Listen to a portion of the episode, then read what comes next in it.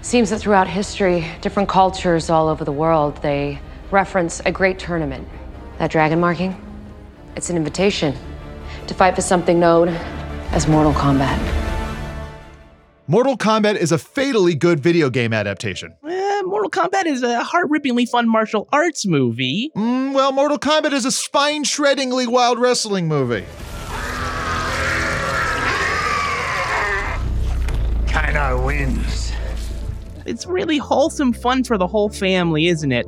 The Manson family, that is. Setting the bar high with the jokes this week, Dave. Today on Galaxy Brains, we are talking all things Mortal Kombat. A conversation that's going to take all our preconceived notions about martial arts movies and Finish them.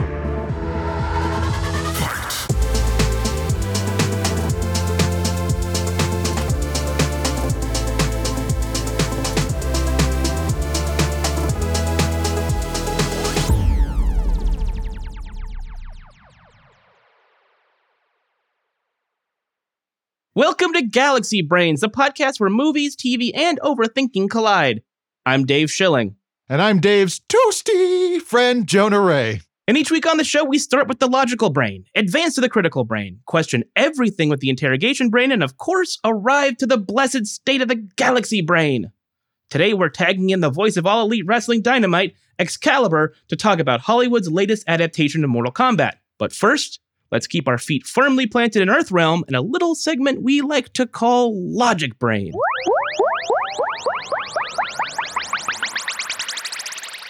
If you haven't seen Mortal Kombat yet, first off, what is going on in your life? What's your problem?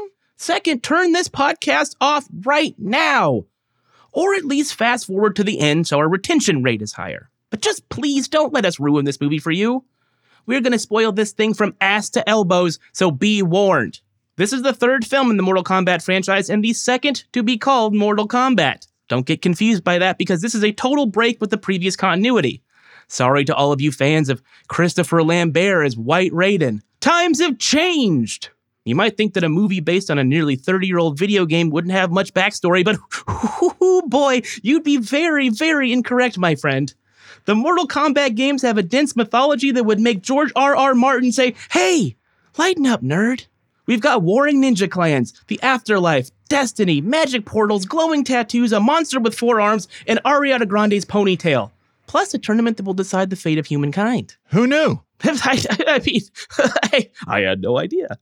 And that fate rests in the hands of plucky Cole Young, a character invented specifically so this movie has someone to say, huh, can you explain that for the benefit of this particular stupid person every 20 minutes?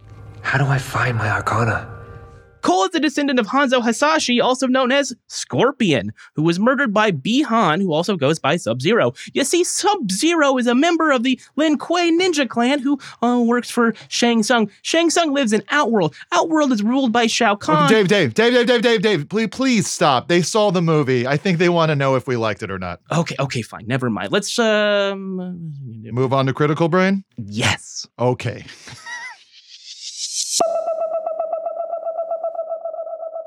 This is a violent film. I, the, fir- the first one was PG 13. This one is a hard R. They make no excuses about this being a movie based on one of the most violent games of the 90s. I mean, that's what set it apart from Street Fighter in the beginning was that it was super violent, as violent as you wanted video games to be. This was what that senator in the 90s was rallying against. I'd like to be able to pass a law saying you can't produce this stuff anymore. We don't feel that this particular industry has carried out those responsibilities in, in the way that they should. And now That's a really interesting point you bring up, Jonah, that people were upset about this. Joe Lieberman, Tipper Gore, all of these supposedly liberal people going out and saying, oh, you can't play this game. It's going to make you crazy. And I, I turned out okay. You seem fine, Jonah. Time will tell. the jury is still out on Jonah Ray and Dave Yeah. Schilling. Did you have a favorite fight in this movie? I mean, it's it's not wall to wall fights. Uh, this is a kind of a spoiler for what we're going to talk about later. But there's no Mortal Kombat tournament in this movie. Uh, but there are some really good fights. Did you have a particular one that you enjoyed? I would have to say that when Scorpion showed up, Get over here. I was very excited to hear "Get Over Here," the little uh, you know chain thing. It's like I, that was probably my favorite. But at the same time, thinking about it now, I love the origin story fight of that weapon. So I'm gonna have to say maybe the first fight was one of my favorites. It was definitely the one with the most emotion. You know, it was there wasn't a lot of dialogue, at least you know not in English. Uh, this is a movie with quite a few subtitles in both Japanese and Chinese.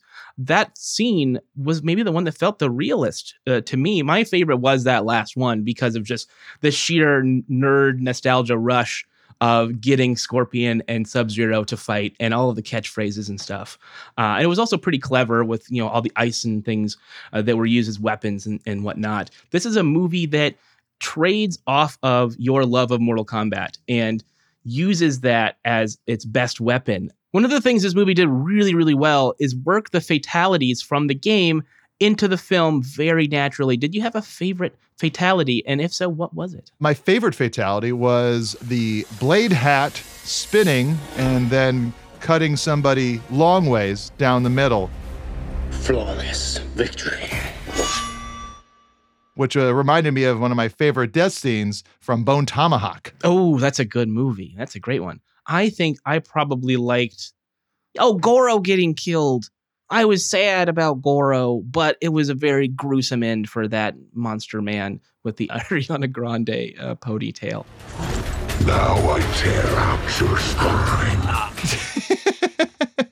I missed that no one got their head pulled out and their spine dangling under you know, below. Why, why didn't that happen? That's a very popular fatality in the world of Mortal Kombat. Am I wrong? Yeah, uh, holding a head with the dangling spine. There is a heart ripped out in this movie, though. Let's remember that. Someone's heart does get ripped out in this movie. So thank you to the filmmakers, the studio, everyone in the marketing department at Warner Brothers for making sure that someone's heart does get ripped out in the new Mortal Kombat movie. A lot of people are upset that there was no actual tournament, and who cares? It's, it's just what you want. You want more structured fighting. Is that what you want in your game? Yeah, I do. Mortal Kombat is a game about a tournament, Jonah. Uh, This is like doing a video game based on the NFL and they not play any games. It's just people throwing a football around in a park. Wh- what is that?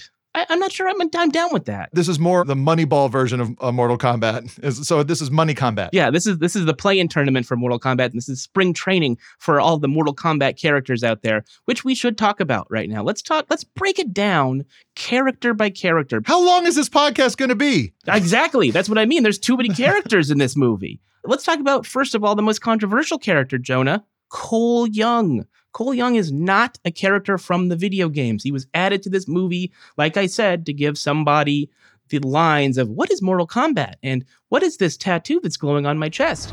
It's not a birthmark, Cole. It means you've been chosen Chosen? For what? to fight. So, was he useful to this movie beyond just exposition to you? He is a brand new character to bring you into the world that is already established. And so he is essentially the Walter from the Muppets movie with uh, Jason Segel. He is the new character that they add that, to kind of just like live in the world and then also explain everything. as much as it perplexes me and I think a lot of other fans of the franchise, it is necessary. You're a perfect example of someone who comes into this just knowing that it's a game about monsters who fight each other in a tournament. But you didn't know all of this kind of like very uh, esoteric information about Mortal Kombat. So yeah, you kind of need a Cole Young in, in this movie. You need the regular human agent from Hellboy to come in and be like, "What is this? Why is that guy red? Am I in hell? Oh, he's a boy. Yeah, you need that character to go, hold on, wait, what up? What's an outworld? Out where? Out here? Oh no. Yeah, that's what you you just need it. If you know anything about like how to tell stories, like you need somebody sometimes to be questioning of stuff. It, it, in Lord of the Rings and in Game of Thrones, in Star Wars, you know, there's always a character who has to stop the story to have it explained to them. Mortal Kombat. Did you make that last part up? It just kind of sounds like you made it up. I mean, and look, they spelled it wrong. Hey, you listen to me. I think there's another tournament coming. That's why you're here. Sonya Blade, Jonah, what do you think about Sonya Blade? to me, it felt like she should have been the lead in this movie because she's the one person that's a badass fighter that isn't chosen, doesn't have the birthmark tattoo of the Mortal Kombat symbol. And her arc is the most interesting because she, with persistence and badass fights, her fights were great and really great, like close combat fight, uh, especially with Kano in uh, her trailer home, which was really, really reminiscent, I think, of uh, Kill Bill. I feel that maybe she should have been the uh, Cole Young of this movie. Yeah, I, I thought she was great, and I love that fight too. Kano, an interesting character in that he was somewhat the comic relief It's Kano. Kano. Kano what? Kano, none of your fucking business. Was that Russian? First, you think he's going to be kind of like the curmudgeon, charming grump, sort of a Walter Matthau, but uh, with a laser for an eye. Uh, but that doesn't turn out because if you know anything about the video game mythology, uh, Kano's kind of an asshole. So he turns and joins uh, Outworld in their attempt to kill all of Earth's champions before the tournament even begins. I don't think we're going to be able to get through all of these characters, Jonah. So why don't we do a little Mortal Kombat lightning round and try to come up uh, with some some thoughts very quickly about all of these characters? Sounds great. Let's do it. It is time for the Mortal Kombat Lightning Cast round. Yeah, it's a lightning round, like Raiden can shoot from his fingertips. Lightning! Round one. Fight. All right, Liu Kang and Kung Lao, cousins. They know Kung Fu. Goro, Look at them arms. Shang Tsung, Why is he so evil? Cole Young's plucky wife and child, Funnier than they need to be. Scorpion and Sub Zero. A Song of Fire and Ice by George R. R. Martin. We're really dragging George today. Uh, okay, Melina. Big scary mouth. Yeah, that's what she has. You're right. All right, so uh, we went through the characters real fast there, but Jonah, guess what? Most of these characters are dead. Dave, with all these characters getting killed in this game, in this movie, in this movie based on a game, who are they going to fight in the next one? Are they like they got rid of some of their biggest characters already? There's a ton of characters left in Mortal Kombat, Jonah. I don't know if you know this, but there are more characters in the Mortal Kombat franchise than uh, there are characters in the Bible. I'll start listing them off here Kintaro, Noob Saibot, uh, Shao Kahn, Quan Chi, Sareena, Shinnok, Jarek, Kai, Meat. Oh wait, what? There's a character named Meat. Oh, yeah, yeah. He's just a hamburger with legs. You're starting to make some of these up, aren't you? Draymond, Frost, Kenshi, Li Mei, Mocap. His name is Mocap. Moloch, Ashra, Dairu. These are all real. Don't forget uh, Ba Witaba, Da Bang Da Bang, and of course Diggy Diggy. There's Smooth featuring Rob Thomas and Santana. I know there's a million characters in Mortal Kombat, but Jesus, they're just, there's nobody left. That's a good thing to do, though. Everybody's expendable. But then at the end of the movie, they do say no one's ever dead. which which begs a question in a movie that is about killing your opponent in order to win a tournament. Does death even matter in Mortal Kombat? Turns out the shame of losing is death enough. Huh. That is interesting. You know, this gets me thinking. It's always embarrassing to lose a fight, even if the outcome of that fight is predetermined, like it is in pro wrestling. You know, pro wrestling and Mortal Kombat actually have a lot in common when you think about it. Uh, people in wild costumes, big emotions, uh, wild characters with their own special, unique moves. Jonah, I think Mortal Kombat is pro wrestling, and wrestling is Mortal Kombat. Hmm? Okay, Dave, in a movie, you can do anything. You can cut someone's head off with a piece of ice. Dave, I'm not sure how wrestling could be compared to that. Okay, but before the fatalities and the babalities and the animalities and the friendships, Mortal Kombat is filled with grounded fight choreography. This is one of the most fun martial arts films of the last few years.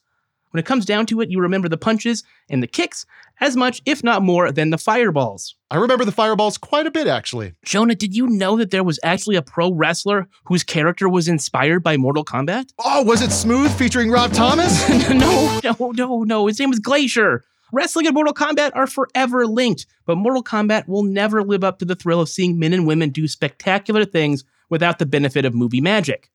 Mortal Kombat wishes it could be pro wrestling, but it never will be.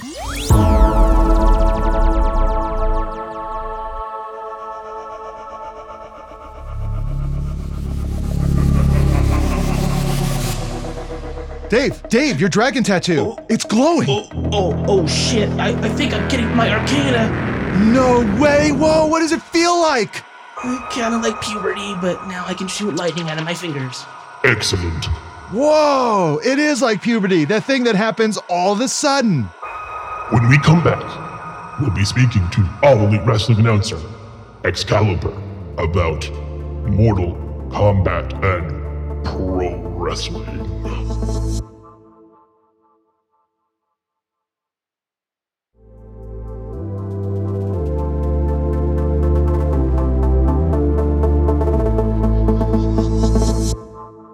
Welcome back to Galaxy Brains. Mortal Kombat and pro wrestling go together like peanut butter and whatever else I have left in my pantry at 3 a.m.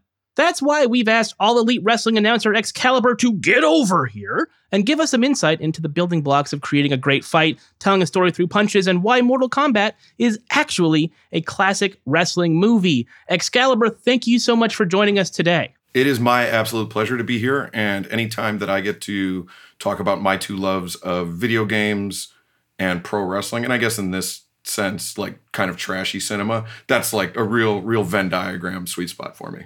I think we are all in agreement that those are three amazing things. Is that what is the best wrestling movie? Before we get diving into Mortal Kombat, what do you in your head? Is it is it No Holds Barred, Body Slam, Suburban Commando? I think uh, Body Slam is one of the greats. The wrestler, you know, Mickey Rourke did an amazing job. But then, I mean, going going back to I think the '70s, I Like to Hurt People was uh, not really a great movie, but it was like a really kind of weird insight into into pro wrestling that I don't think people were very familiar with. So, you know, I think there's there's a lot of ways to go, but if I had to pick one, probably probably the wrestler. Yeah, it's very true. Uh, My favorite is Man on the Moon, the Andy Kaufman story. Definitely one of the the first one of the first moments where wrestling and Hollywood kind of mixed. Now we see pro wrestling and entertainment being so intertwined that when we watch Mortal Kombat, you see the influence of pro wrestling from the jump.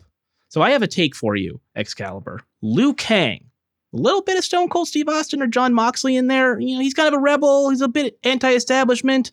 Not not much of a beer drinker. But uh, am I off base with this? We're talking Mortal Kombat 2021 Liu Kang. Yes, or 95. Liu- A 95 Liu Kang may be more of a of, of a, an anti-establishment kind of hero. He's kind of sidelined in this movie, don't you think? Yeah, I think I think uh, 95 Liu Kang definitely a little more of that that that loner badass mold. This this guy was what he was an orphan. He had his uh, his friend with him. You know, like this this was not the Bruce Banner walking down the the road at the in the end credit scene. That we don't, we don't, we never see Liu Kang like go it alone. He's always got the teamwork, and so I I, I think maybe 95 Liu Kang would definitely be of that mold. Oh, yeah, I'm seeing a little Cyclops from X Men in 2021 Liu Kang, which I, I'm not. A, I'm not a big Cyclops guy. Oh, he's the, the biggest dork in the X Men. I know the entire AEW locker room got to see Mortal Kombat in a theater early. Like, how did you guys pull that off? Because I had to beg and borrow and steal to get a copy of this movie. Well, we were lucky on two accounts. One, because uh,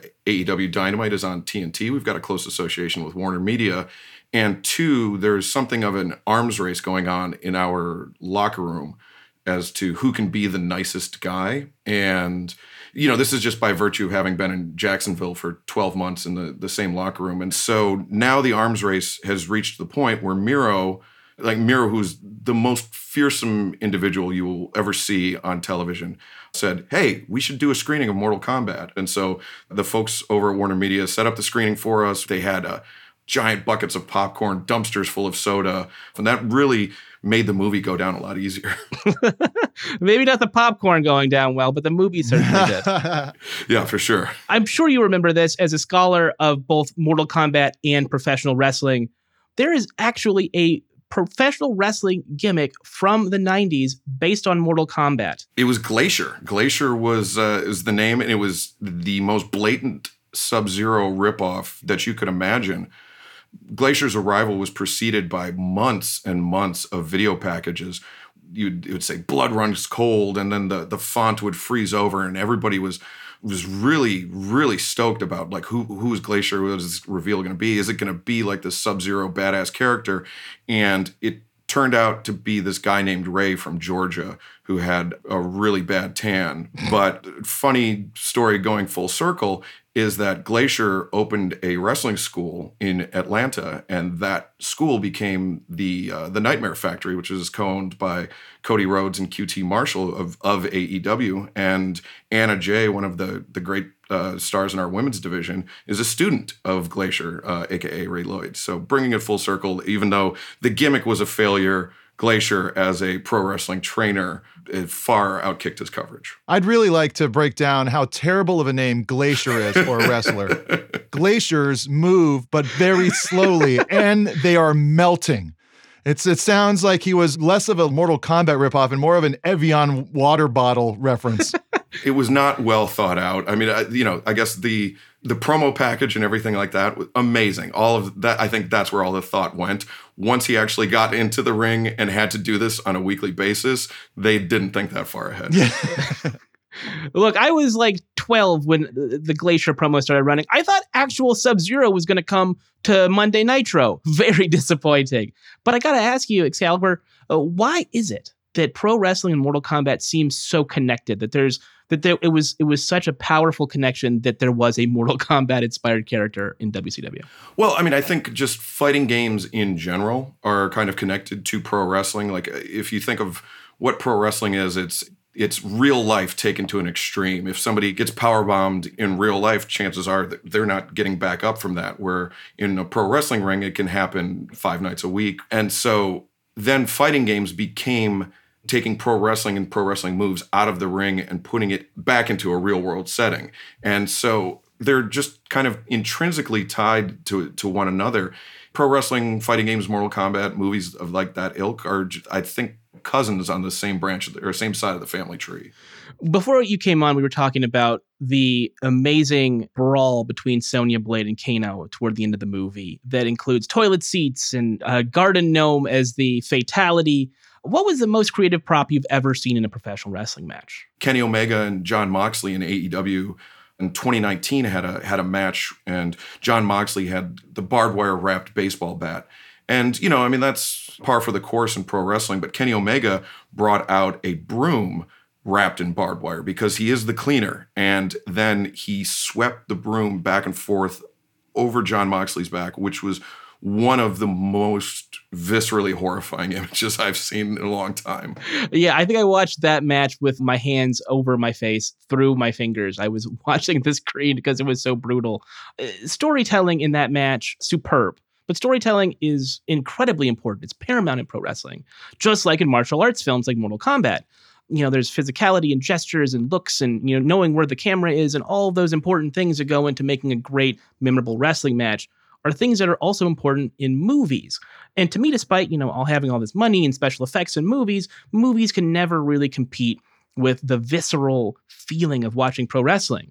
I mean, do you think Mortal Kombat, this particular Mortal Kombat, gets close to that? Or is there a different martial arts or fighting movie that captures that feeling? It's really tough because live pro wrestling is, I think, one of the great fan experiences that, that you can have. It's like live theater where even if you're up in the cheap seats, you can still can hear the smack of flesh and you can see the redness develop. And and so when you're watching that on TV or if you're watching it in a theater, you know in your head what's being conveyed. But unless you're there physically in the same room or same arena where it's happening, it's kind of hard to impart that same vibe. And so that's why I think while The Wrestler may be the best pro wrestling movie, it's a story about a man, not necessarily a story about pro wrestling. And so I think pro wrestling will always exist in its own place. Just you know, just like if you think of sports movies like hockey movies where the you know the team comes back and wins the championship, that can never replace the actual game itself. And so you know, it's a tough balancing act. And I think, again, like they're cousins on the same side of the family tree, they can exist side by side. If you were in charge of writing these films, or if you were booking a Mortal Kombat tournament, who would you have be the ultimate winner at the end of this thing? Oh, that's it's it's a tough question. I was I was thinking about this, and they you know they they did go the pro wrestling route with making Sub Zero the the top heel. Like this is the guy that that everybody's chasing, and then the the babyface has to finally defeat Sub Zero to to become the champion. I mean that's effectively what happened in this movie, but you know, as far as who who the ultimate overall winner will be, I mean, from from a pro wrestling logic, it has to either be Cole, Liu Kang, or Sonya. It has to be one of those three because those are the, the characters we first met. Those are the people we're most invested in. We'll see their story all go all all the way through to the very end. But you know, I mean, the the thing about this movie though, it was just it was a series of people making the worst possible decisions for themselves in in any given time. Like when Cole left the training thing to go back to his family, even though he knew assassins were hunting them. Sub Zero takes off his invulnerable armor to allow those guys to kill him. I'm not even sure why he did it. And so, you know, I mean, pro wrestling, those are the types of leaps in logic that you wouldn't necessarily see in pro wrestling. And I think maybe that's why uh, pro wrestling is a little bit better than movies at the end of the day. Ooh, I could not agree more. I love when the guest comes on and reinforces everything that I've been saying for the last 40 minutes. So thank you. This is true. Pro wrestling writing is superb. And you know, sometimes you know, movies. You guys, you guys might want to learn something from All Elite Wrestling. Okay. Yeah, take that, Minari. the Oscar goes to not AEW. Wrong. All right, so let's say AEW does decide, you know, we're going to have a Mortal Kombat style character. We're going to do Glacier, but we're going to do it right this time. We're going to show WCW how to do Glacier. Iceberg. I'm just even, this iceberg would have been a better name. The iceberg went over the Titanic. Because the iceberg took down the Titanic. So you want to just redo Sub Zero, but call him a different name. Is that what you're saying, Jonah? I just, I hate the name Glacier. I just like, I even, it's been bugging me this whole time. Maybe instead of uh, shooting ice balls out of his hands, he throws lettuce. Oh. Hey. He's a health nut. It's a double meaning. It's one of those double entendres I've heard so much about. So, what actual Mortal Kombat character would fit the best in AEW? Well, it's it's interesting because Glacier, and I, I had to look this up to be sure, was actually on AEW's debut show. So there is already that history of Mortal Kombat esque characters in AEW. And I think just purely from a you know visual standpoint, I think you have to go with Goro. I was gonna say Goro too. Because who can who looks more impressive than that? Who knows if he can put on a, a compelling pro wrestling match? But just from a visual standpoint, if you're flipping through the channels and you see a 10 foot tall, four armed whatever he is standing in the middle of a wrestling ring, you're going to stop and you're going to watch to see what happens. Give me Goro versus Wardlow, put him in a steel cage, and we got a pay per view main event. And I'll take Wardlow eight times out of 10. that ninth time, those extra arms are going to come in handy, let me tell you. Uh, well, this was great, Excalibur. Thank you so much for joining us, and I'm really glad that AEW is is making uh, wrestling so much more exciting uh, in this period of time when you know we're all kind of like stuck in our homes and not always uh, happy but wrestling puts a smile on people's face and, and i'm really glad that you guys are, are doing what you're doing. Oh well thank you very much. It was my, my pleasure to be here. I love pro wrestling love video games love mortal kombat and so to have a chance to talk about all three was great and love to be able to entertain people for a couple hours every wednesday night on tnt always a, a nice byproduct of what we do so thank you